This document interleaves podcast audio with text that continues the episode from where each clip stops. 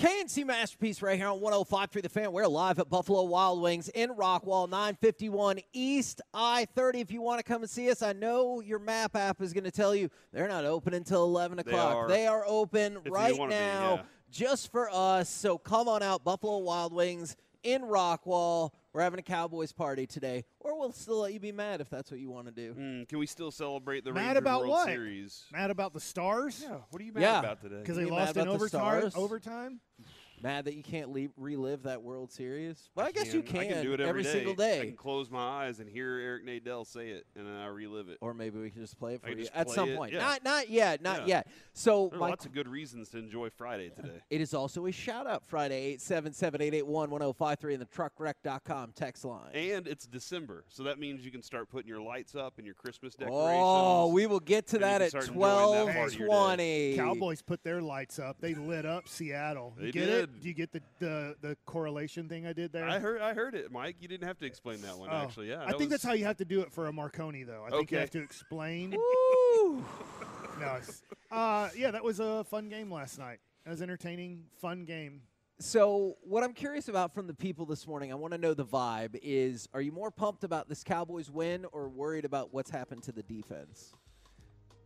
Um, I am. I'm more pumped about the win. Okay, let's because go. because you needed that. Yeah. The Cowboys' defense is something that they definitely need to clean up, and I'll definitely ask Jerry here in a little bit because there were three major meltdowns in that game from that defense. Three major meltdowns, and I'm not even counting the 73-yard touchdown to open the game for the Seahawks. I'm Are talking counting about when they scored touchdowns on three straight plays? Yeah, and there was a whole bunch of things. I'm, t- I, am yeah, that was a little awkward too with all those flags. But I, am counting the, the the drive that they got before before they went to before they got the drive to go uh, into halftime, and then right out of halftime, they had they had two big time meltdowns there, Yeah. and then another one shortly. They scored later like six touchdowns, but only one counted. Luckily, at the end of the half, I was like, Yeah. "How many times?" They actually scored a touchdown a whole bunch of times, but But what I want to bring, what I want to, what I want to highlight the most though is Ferguson. That dude's attitude all game long was, "You're not getting after me." There was a play, there was a series, Kevin, where he had three straight plays where he was going back and forth with Frank Clark, and Frank Clark was doing everything he could to get into his head, and Ferg was like, "Nah, dude, I'm here tonight, and you better be ready to deal with me." He was the man last night. Well, I hear what you're saying, and I'm thinking of this as it was an individual game. And maybe I'm wrong about this. I'm happy they won, but it was. Am I worried about the defense? Well, I guess so a little bit, but it was an individual game. If you watch the Seahawks play Thursday night on Thanksgiving, you'd say their offense is horrible Yeah. without cussing, okay? But then their offense was great yesterday.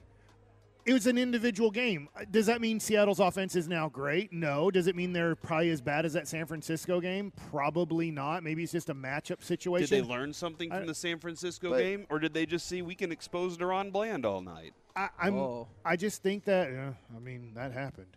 Uh, is I just think that it was an individual game. The Cowboys came out on top. Yes, there are things to be excited about. There's things to be worried about in the future, but it doesn't mean the Cowboys are going to play bad defense the rest of the way. Maybe they will, but I don't think that game is like, oh, the defense is bad. There were moments, Kevin, I think it was 28 20 was when I said, and there's another series where the defense looks completely overmatched and out energied. And out energied is not a real word, okay? But they looked It like they didn't be. they didn't look like they didn't have that that level, that next place to go to.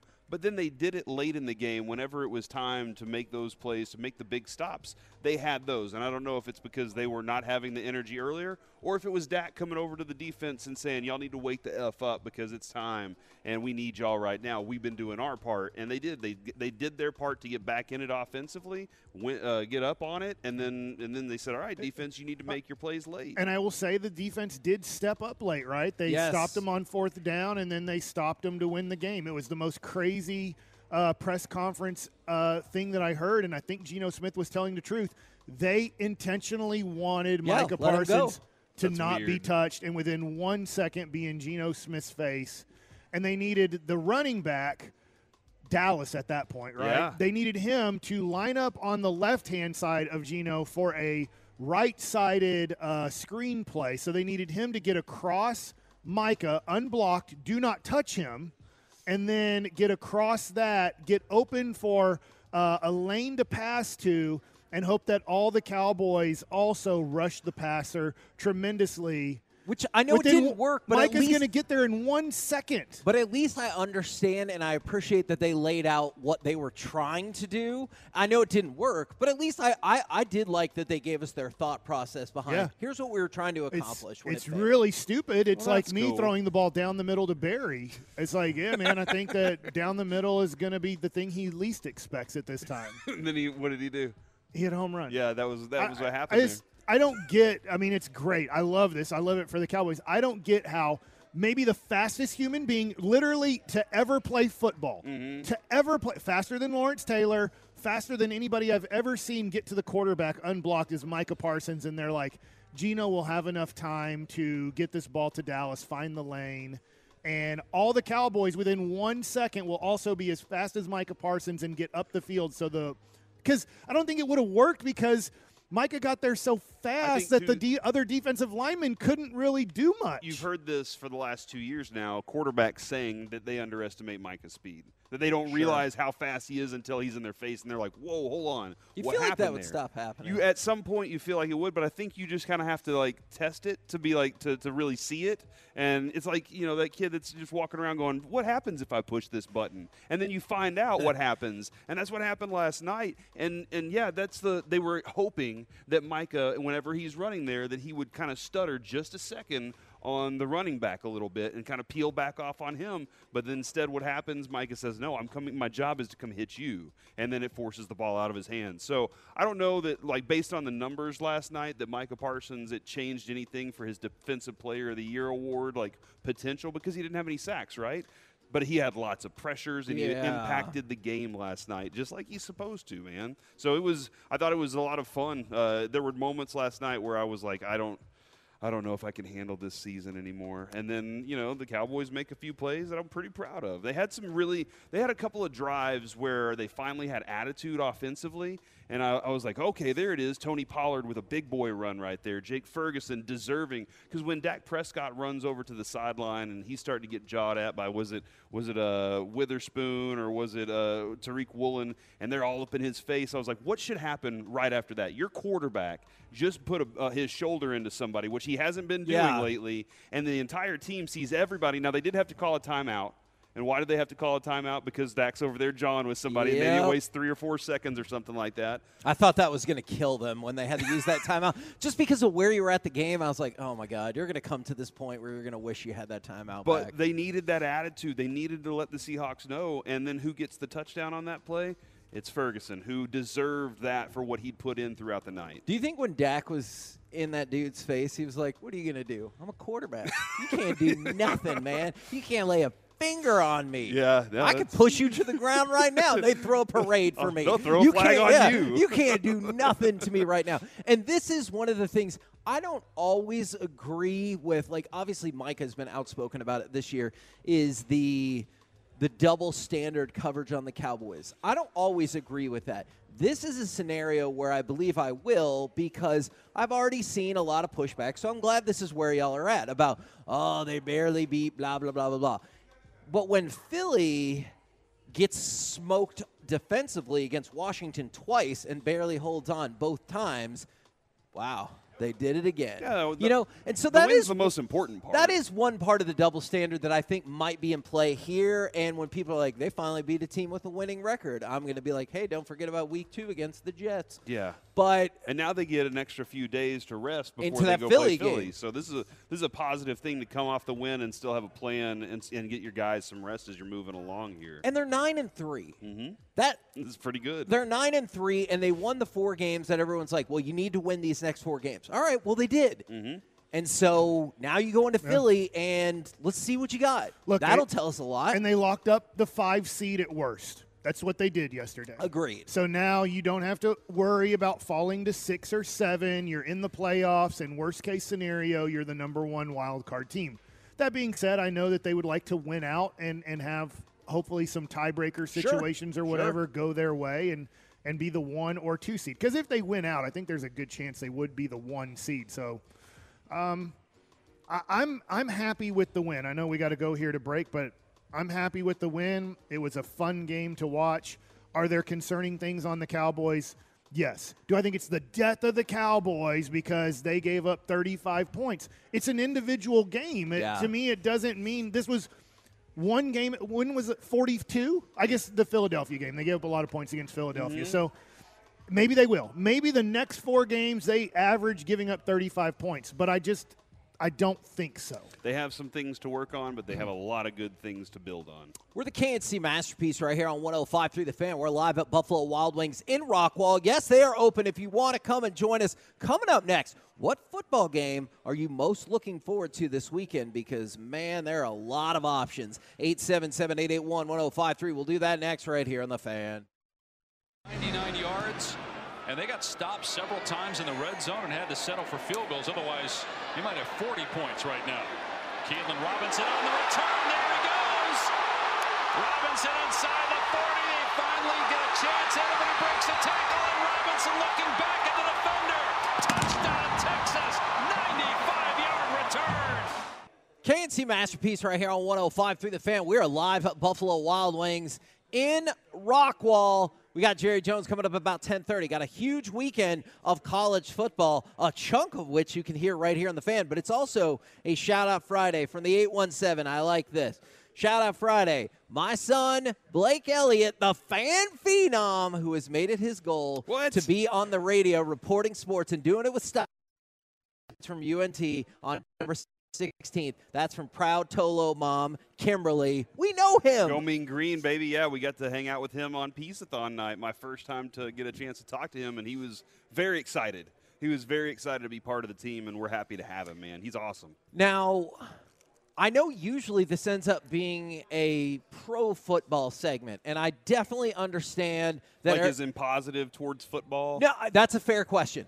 Professional football. That is a great question. Thank you. Professional football. And I know everyone is jazzed about the 49ers Eagles game, but I feel like other than that, this is a college football weekend, right? Especially with so many things kind of still in flux with the playoffs. So I'm really interested in this because of Texas. I'm not a Texas Longhorn fan. I'm not a Texas Longhorn Daughter hater. goes to UT. I know. Yeah. But I do want Texas schools to succeed. So whether it's Texas Tech, Texas A&M, Texas, I like when a Texas school makes a Final Four or a playoff situation, stuff like that.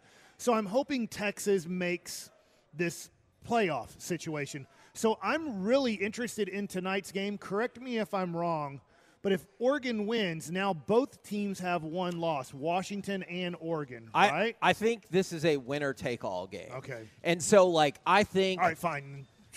Takes it away from No, me. no, I'm no, no, no, Mike. I, He's I'm just telling me What? Texas Are you is still out. excited, or Ah, are you not excited anymore? He's he's you know what he's doing right now? He's doing this. No, no, no, no, no, no. You hoping A and M gets in? Uh, yeah, we have to go into the Wayback Machine to make that happen. No, I, I think whoever wins Oregon Washington right. is in, and that might Washington right. might think that's unfair, but whoever wins this game is in. Whoever doesn't is out. All and right, so I can see that they're three and five, correct? Yes, exactly. Gotcha. So that's one spot off the table. Now, the beauty about Saturday, Mike, is I think you're really going to dig the way it unfolds, is because Texas plays early against Oklahoma State. So obviously you have to win that game, or else this whole conversation is irrelevant for the Longhorns. Yeah. Win the game, you're in play. And then. I always worry about kids, and let's face it, college people are kids. I know that they can be tried as adults and stuff like that, but those are kids playing uh, a sport. Is I worry about those Texas kids looking at scoreboards, and luckily nothing. So they're playing so early. Luckily, nothing's happening. But I'm just- Exactly. I'm hoping their brains aren't towards. I wonder if Alabama's going to do this, or I wonder if Florida State and Louisville are going to do that. See, and that's and that's the thing. Go out there. You're favored by a couple of touchdowns. Put a put a beating on Oklahoma State, but you just got to win. If you win, Yeah. you're still in the conversation. And then it gets really interesting from there because both Georgia and Alabama, followed by Michigan and Iowa, are right here on 105.3 The Fan. That Georgia Alabama game seems to be concerning to a lot of folks. If Georgia wins, then the conversation is over. Georgia will be the number one seed. They're in. So will the Pac 12 team. We'll all move about our life and figure out the other two spots. If Alabama wins, in the history of the college football playoff, nobody has ever been number one most of the year and dropped out in the final weekend. Okay. So that's going to be scary. Because if Alabama wins, and They're not going to take championship game away from you. Is what is what that means? I, Like, I, okay. I see. I, I just don't know how the committee is going to sell this because they're like, well, Alabama has to get in. Yeah. They beat the number one team all year. And then Texas is like, well, hold on just a damn minute. We beat Alabama. And they're going to be like, At their house. Yes. And so I understand all of Texas's complaints if Alabama and Georgia get in and they do not. I think that is a completely valid reason to be upset. So we're pulling for Alabama for chaos. Like If you want I want- chaos- I, always want chaos. If you want chaos, Yeah. have Alabama win and see where the cards fall. Because does that mean SEC gets zero teams in, two teams in? I don't know. But the, the most logical path for the Longhorns is to have Louisville beat Florida State. Florida State is already missing their quarterback. I know a lot of people think Florida State has smoke and mirrored their way to 12 and 0. I just don't think they'll leave them out if they make it to 13 and 0. Like I understand their QB is hurt. I understand all that. If they go 13 and 0, win their conference championship over a, you know, a, a fine ranked team, Yeah. they're not going to leave them out. So Texas is screwed. No, no, no, no, no, no, no, no. Should've I did not OU. say that at all. should have beat OU. That's true. Well, Honestly, then the- they would have definitely been in Hey. this so position. If, Florida State wins, they're in. yes. The SEC is going to get a team in. Uh, that's what I think too. All right. And then the you're saying Pac-12 is in. Pac-12 is in. So then you'd have to hope that Iowa beats Michigan, and Oh, I know yeah, you don't think happen. you don't think there's any chance in No, hell that's that's the happen. easiest game to predict if you're just picking picking who's going to win. Do you know what the spread is on that game? I think I saw it at 23. It's 22. oh, it's gone down. Well, but still, but that's what you would need because then Yeah. I think the Big Ten gets no teams in.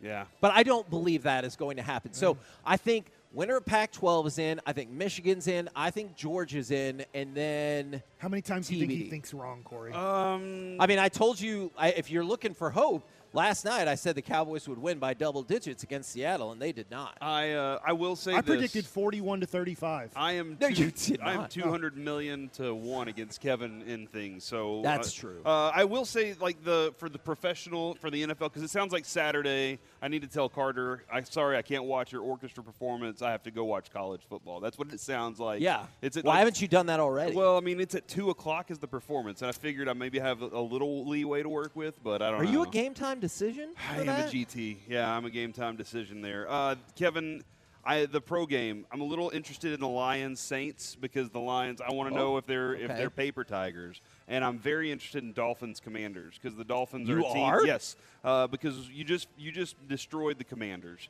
But what are the Dolphins going to do to them? And Yeah. you have the Dolphins coming up. If there's an injury that happens in that game, that could be a big factor for the Cowboys in a couple of weeks, where you're looking at that team as maybe the one that they, you know, they try and score 100 points apiece in that game. Does Texans Broncos do anything It's very you? interesting because it's a great test. Uh, against a very good defense for C.J. Stroud, and for like this is the continued apology tour to Sean Payton from you and Jared Sandler, Fair. uh, who will be at his uh, at his event on Sunday night. But Kevin, the most important game of the weekend to me is going to be taking place at John Kincaide Stadium Oh, this is high school at playoffs. 91-91 South Polk. Brian John Adams Kin- versus Duncanville? no, it is DeSoto, DeSoto, and Cedar Hill in the regional finals, and I'm looking forward to that because this is this is high school football, man. High school football at its finest, right out there. DeSoto and Cedarville or Cedar Hill. I, and I- Okay, yeah. I know that the Cedar Hill had uh, were they were they five and five to I- start? they must have the been. playoffs, and, and DeSoto's twelve. Are you and oh. rooting against Well, DeSoto because they beat Duncan? No. I just want a good game. A lot of those kids know each other because that's the Duncanville, DeSoto, Cedar Hill That's little tonight. area. So Triangle. I mean, I think DeSoto is going to win by 20 or more. Nothing against Cedar Hill. I'm not rooting against you guys, Cedar Hill, but just looking at what DeSoto did against Duncanville, what DeSoto has done throughout this high school season, I don't think Cedar Hill has a chance. Good God. But uh, I mean, you, you never know. I guess. 623 points for, uh, 212 points against for DeSoto. Yeah, So- no, it's a it's a big road ahead of them for sure. And the last game between the two this year was 51 to 30, uh, I do believe. So Oh, so that's not great. We're the K&C masterpiece right here on 105 through the fan. We're live at Buffalo Wild Wings in Rockwall. 35-13. They are open if you want to come see us, Let's and we would love that. Coming up next, we will talk with Dallas Cowboys and General Manager Jerry Jones right here on 105 through the fan. K&C Masterpiece back here on 105 through the fan. We're live at Buffalo Wild Wings in Rockwall off of I 30. If you want to come pop out and see us, we're right now brought to you by Ford and your North Texas Ford dealers. Ford is the best in Texas. It is Dallas Cowboys owner and general manager Jerry Jones. Good morning, sir. Hey, Kevin, Cory, Mike. Man, it's good to be on this morning. So, did you guys go into that game wanting to make sure that Amazon was getting their money's worth on this TV package? Charlotte sat with uh, sat with her executives during the game, and uh, after the thing was over, she said she looked over with that look in her eye and said, "Hey, did you get your money's worth here? You think we kept them tuned in?" but uh, too much so. Boy, they um, uh, they really were well prepared. I'm talking Seattle. Uh, they uh, uh, did a great job uh, of, uh, frankly, executing. Uh, the quarterback, uh, we knew coming in they'd try to run the ball a little bit, but then they would uh, be trying to uh, uh, take the ball with the big plays, knockout punches, and that's what they did. And uh, so it was quite a uh, it was uh, quite a effort on our part to get in that fourth quarter, and basically uh, uh, everybody bucked up and basically took it to the house with uh, great play on both sides of the ball. And uh, uh, that fourth quarter, uh, I remember when I was in college, our coach used to tell us in the fourth quarter, hold your hand up and put four fingers up because that's when you're not pretty anymore. That's when you're tired. That's when you've been maybe had a tough game uh, that's when it's got to come to the top when it's uh, not your best uh, time physically and uh, could be behind. Well, that happened to us last night, and I'm really proud of our group. Jerry, I want to talk a little bit about your tight end last night, uh, Jake Ferguson. We had him on mm. a couple weeks ago uh, to talk a little bit about you know just everything that was going on, and and he's he talked about his past and how you know, being a physical player was really something that he was grown into as a young kid, and even as he went to Wisconsin. And last night, he just seemed to be playing with so much attitude. Did you see the you know the, the back and forth between him and the Seahawks players, and him putting a stamp on it throughout the evening? You know, his dad was uh, granddad's Barry Alvarez, the great coach yep. there mm-hmm. in uh, Wisconsin, and uh, uh, so he comes his lineage is football through and through, but he was inspirational last night, very inspirational, and uh, he was taking it to them uh, uh, early and late. I'll never forget about uh, uh, a few games, maybe really it was the start of the season, and I was just uh, kind of, uh, "How you doing today?" And we know how we greet each other. Uh, and I looked at him right about the time he was getting ready to go out on the field before the game, and I said, uh, "How you feel today?" And he looks down, looks up at me, down at me, and says, "Dangerous, dangerous." Well, I kind of did a take back and looked at him, and boy, he meant it. But he's a physical player that has some great skill, and um, boy, is he having a year.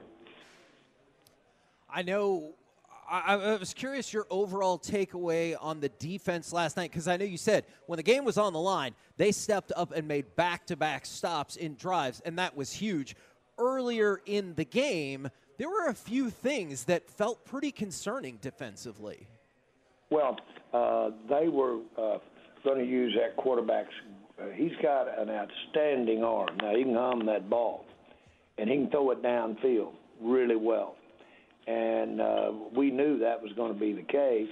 And they probably have uh, as good a receivers, plural, uh, as there is in the NFL. By, you know, they're in, the, in my mind, they're in the top ten percent of receivers. Their makeup, and uh, we paid the price. And uh, boy, he was going to throw that ball quick, and he was getting it out quick, keeping us from getting our hands on him, or uh, getting around him and he was stepping up there and making the throws, and they were making the catches. And uh, I was quite concerned when they came out the second half and uh, made that long made that uh, long drive for a touchdown. Uh, that one bothered me because I knew we had made adjustments at the half. The the other thing too is that it seemed like throughout the evening they were targeting DaRon Bland, who I mean we can't take away the success that he's had with his pick sixes and even the interception last night. But what, what did you see? What did you, what was seen there? You think by Seattle? They said we can take advantage of of that specific guy on that corner. Well, frankly, I thought they were doing a pretty good job all over the secondary, and uh, not to criticize anybody, but uh, uh, how, how do you how do you uh, uh, look into a player and look for makeup? What's he inside? On the players that can have a bad play go against them or bad plays go against them, and then step out there and make great plays. Now that takes a special makeup. Boy, he's got it naturally. After getting burned there several times, having arguably a rough out, boy, he turns up and makes that great interception. Now we didn't get a score off of it but I promise you, it inspired us for him to make that um, interception. And that's as good a catch as I've seen off an interception anytime. I know generally feelings from y'all have been pretty positive about you know, the general officiating across the NFL, I felt like at times, I get it, don't commit penalties, but I felt like the officials were really overbearing on the game last night, and it felt kind of like that Raiders game Thanksgiving a couple of years ago. Is it possible for officials to get too involved in the game? Oh, I think so. I don't think anybody uh, is satisfied with a game that has 18 called. Uh, I mean, excuse me, what each team had 18, I think. Or, it was uh, 19 total. I've just yeah. looked at it. But the point is that, uh, no, that's not the way we want to uh, uh, basically have our games go. And uh, usually uh, uh, the areas of, of concern, if you look, uh, are one area or the other. Uh, the crew, and this isn't a criticism, and you notice I'm being very careful because – I don't want fine. If I'm going to give some money, I want to give it to Salvation Army. Fair. But uh, uh, the point is that uh, uh, that uh, the penalties definitely impacted the game. Just that they probably were pretty even-handed. Uh, but that crew has a reputation for making those calls. Jerry, how much how much more can you get out of CeeDee Lamb at this point? Like this guy, he he does everything and he does it so well. Uh, his I, am always I'm not even surprised at this point by the things that he's able to accomplish. Well, I think he'll take uh, uh, uh, just uh, seeing how he has evolved and knowing the potential that he had uh, for pro football when we drafted him. he was there. We didn't think he would be there. We really hadn't given the kind of evaluation that you might if you thought you were going to take a receiver in the first round, and boy, there he was. Uh, and um, uh, I was excited about him too because my best friend had just passed away that I played with at Arkansas, and he was number 88 Lamb, and he was an outstanding receiver. So uh, that made it a good one. My grandson basically was saying, "Man, look at the production, look at the production," because that was a COVID draft. Well, he was certainly uh, evaluated to be an outstanding player. And to see how he has improved on that. And he has just taken his level of play up. And then, more importantly, to see how Mike McCarthy and Dak, to be very pointed, have um, uh, are using him and getting the ball to him, giving him the opportunities. And um, it really is a credit to everybody concerned. Since you just mentioned a really interesting combination with Mike McCarthy and Dak Prescott is Dak's having probably the best season of his career. I, am curious, does the credit for that go to both of them? And what is their relationship like? Do you feel like they have a good relationship? Of course, they, they really do have, as from my perspective, an outstanding uh, relationship. Now, uh, Mike McCarthy uh, has outstanding people skills. And boy, is he a uh, uh, he's the prototype of what you want. He's the prototype of what you want on a uh, uh, coach relationship with a player, much less that position at quarterback. And um, you know, uh, uh, Dak is uh, communicating, and there are your two key decision makers on the entire team uh, relative to what's going on out there. I think it's a great combination. It's uh, it's it's ideal, and like I've said many times, Mike would have been in this spot from day one had you not had Kellen Moore and had he not really had the opinion, high opinion of Kellen Moore, and he wanted to. Uh, when he came in, Kellen Moore was a big plus for him. Uh, but uh, uh, the, the way this thing has evolved, uh, I feel about as good about that relationship and how they're working together. And uh, Dak believes in what Mike is trying to build here in terms of the offense. And um, uh, I don't mean to imply that Mike's not involved in the defense either, but still, he's the busiest man uh, in town, and uh, he's doing a great job, McCarthy. Jerry, after the Philadelphia loss, a lot of the analysts were saying, all right, the Cowboys are going to need to win the next four games to get to that Philadelphia game to have a chance to possibly still win the division. I know you have to take one game at a time, but now that that four game stretch is over and you guys went 4 and 0, were you thinking the same thing after the Philadelphia loss, looking at the future? Well, uh, I think uh, in your question there, you hit it. It really is one game at a time here, and should be for us. Uh, we've got to chop wood, so to speak, and we've just got to put our head down, and we've got to figure out how to uh, win a series, win a quarter, uh, and win the game against Philadelphia. And that really is our charge from here on out. Each one of these teams we're going to be playing – have their uh, challenges. Philadelphia is obvious, and uh, we've just got to try to somehow uh, be ahead when that uh, final uh, buzzer goes off. So, so to speak, uh, uh, it, we really do need to do just what the players are doing, and they're not going to look past that guy in front of them another time until this thing's over this year. I wanted to go back to, to Dak real quick, uh, Jerry, because we we've heard from Micah uh, that Dak walked over late in the game and had some choice words for everybody over there, and Micah said uh, he made me blush. And then the then the defense goes out there and makes a, a big stop. And I'll, I'll credit Mike, uh, my, my co-host Mike Bacsik on that fourth down stop. He said this game's over. The Cowboys just won it, and y'all still had to score some points to make that happen. That that little talk from Dak Prescott, I don't know. Does he does he do that kind of stuff often, or does is it man he he spoke for the first time in a long time, and we needed it. We needed a wake up. Uh, let me say this: he's uh, we have never had uh, a better leader. Uh, I used to say uh, uh, that Michael Irvin was the best leader that I had been around as a player, and that's the one with the most stroke is a leader player. Uh, Roger Staubach, I'll never forget when I was asking him uh, when we were uh, moving on from uh, Romo, and I said, I'm really looking at drafting a quarterback here over the next period of time to try to hit on one. Would I get a move around guy or would I get a traditional pocket pass, drop back pocket passer? He said, Well, I don't know about that, Jerry, but the most important thing is get you somebody that the team will follow. Well, Dak Prescott's the best Pied Piper for everybody. I'm not just talking about the team, I'm talking about the coaches. He is the Pied Piper of the team, and he does a great job in this area. Often, it's kind of like when you say a player is an overachiever. Well, that implies that, well, maybe he's a little deficit in skill.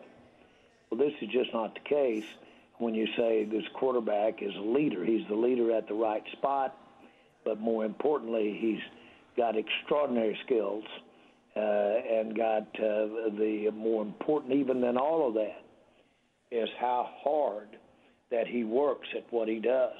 And he works harder than anybody we have known in the coming from the classroom to the practice uh, to the field. But the most important thing about all of this is Dak Prescott has had his proverbial butt kicked most of his life. And boy, he understands uh, playing down because he's had a lot of down in his life. And uh, when you want to really look at the number one thing in my mind that makes somebody successful is that they've learned how to be down, get down licks, and then turn around and not flare and overcome them. That's what we've got at quarterback. With all with all those kind words, I have no doubt that obviously you want to win a Super Bowl for you, for the franchise, for the city, and for Dak Prescott. You want to load up the team as much as possible. Any opportunity that this weekend y'all will be adding a new linebacker? What's the latest on Shaq Leonard? I really don't know there at all uh, what that's going to be. Uh, the indication uh, is right now that uh, he will be addressing his future after the uh, this weekend, and so um, uh, that's uh, uh, that's where we are on that one. And um, again, uh, we uh, had a great visit when he came through, and I'll, I'll just leave it at that.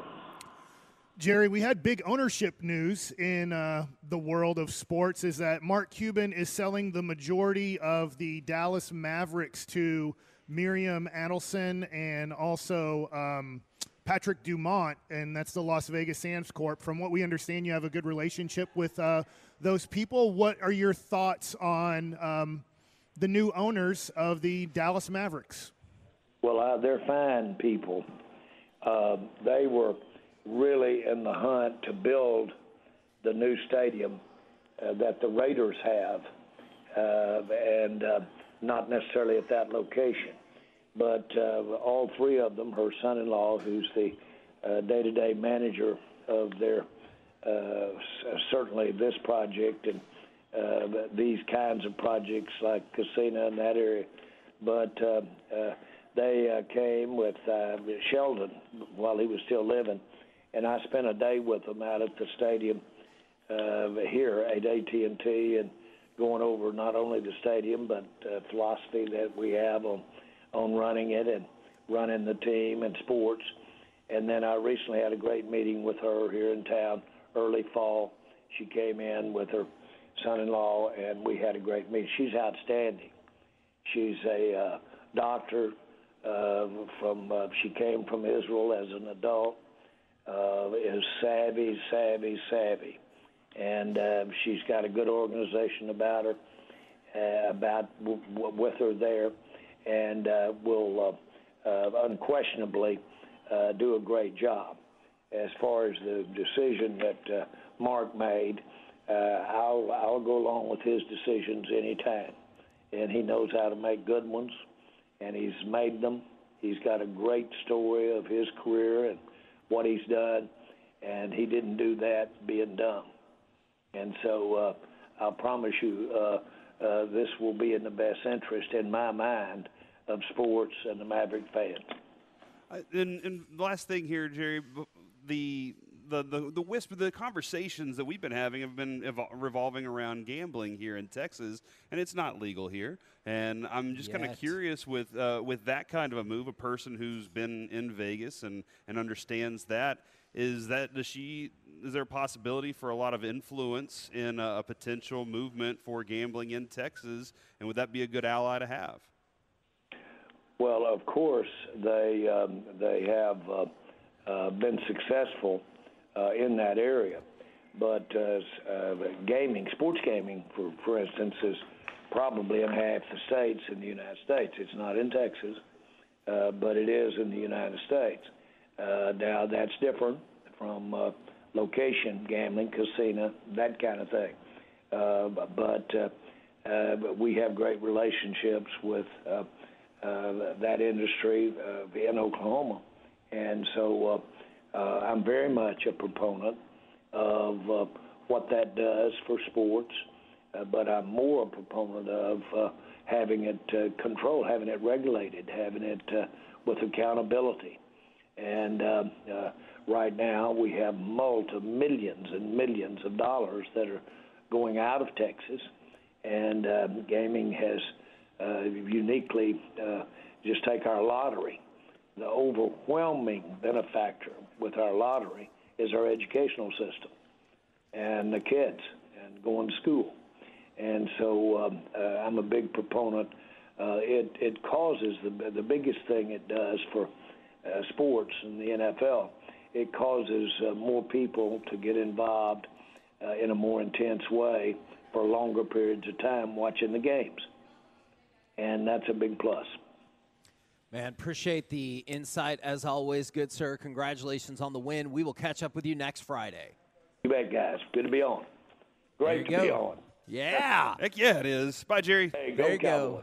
Yes, sir. Jerry Jones, right here on 105.3 The Fan. A couple of interesting things. Like, obviously, we've talked at great length about sports gambling, and I also appreciated that he set up the differential there because you remember Yes. when we talked about last year, the two different proposals that were being floated out there is one was essentially just the access to sports gaming and sports gambling. The other one, Like wa- on an app, like your- exactly, okay, yeah. exactly. Like people ask us that all the time.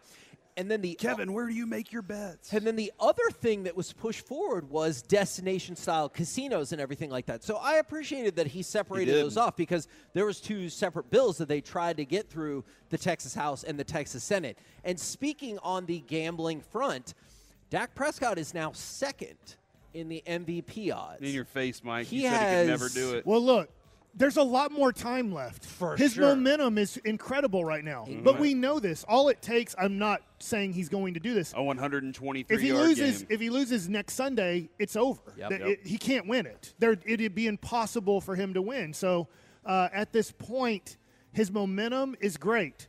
There's so many more games to be played where all it takes is one game from one of these competitors, and Dak has put himself in the race.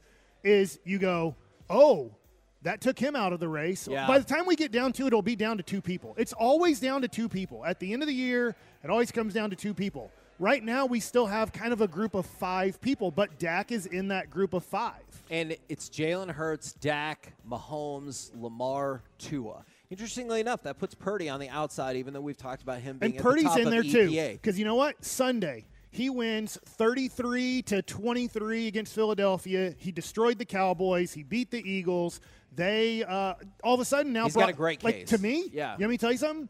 I'd put all my money, not all my money, but if I was just had whatever money I had to bet on MVP, I would bet on Brock Purdy right now because of the odds. Not because I think he's going to win it, but if he's sixth or seventh or eighth in these odds, He's eleven. He's to your point, Mike. He's eleven to one right now. Dak is four to one. Yeah. I do not think it's three times more likely that Dak wins MVP than Purdy. Because let me put it this way: if Purdy wins and he beats Philadelphia and he beat the Cowboys forty-two to ten, I know not all by himself, and they roll to a thirteen and four uh, record. Who we're gonna pick Dak over the guy who beat him forty-two to ten, and then he also beat Jalen Hurts. It's gonna be tough. I will say it was smart to tr- uh, try and give Dak a MVP opportunity last night in front of a big time audience. Sure. Right. like that was a very sm- Dak McCarthy said we're coming out throwing baby, and then they did all night long. Uh, but I, I agree with you Well, I guys. think it's 'cause Purdy they has can't run. opportunities, and his numbers, his efficiency numbers, Kevin, are big. Not just like hey, he's pretty good at it. They're big. We're the K&C masterpiece right here on 105.3 The Fan. Coming up next, we will talk with our Dallas Cowboys insider, Mickey Spagnola. We are live at Buffalo Wild Wings in Rockwall. Come and join us right here on 105.3 The Fan.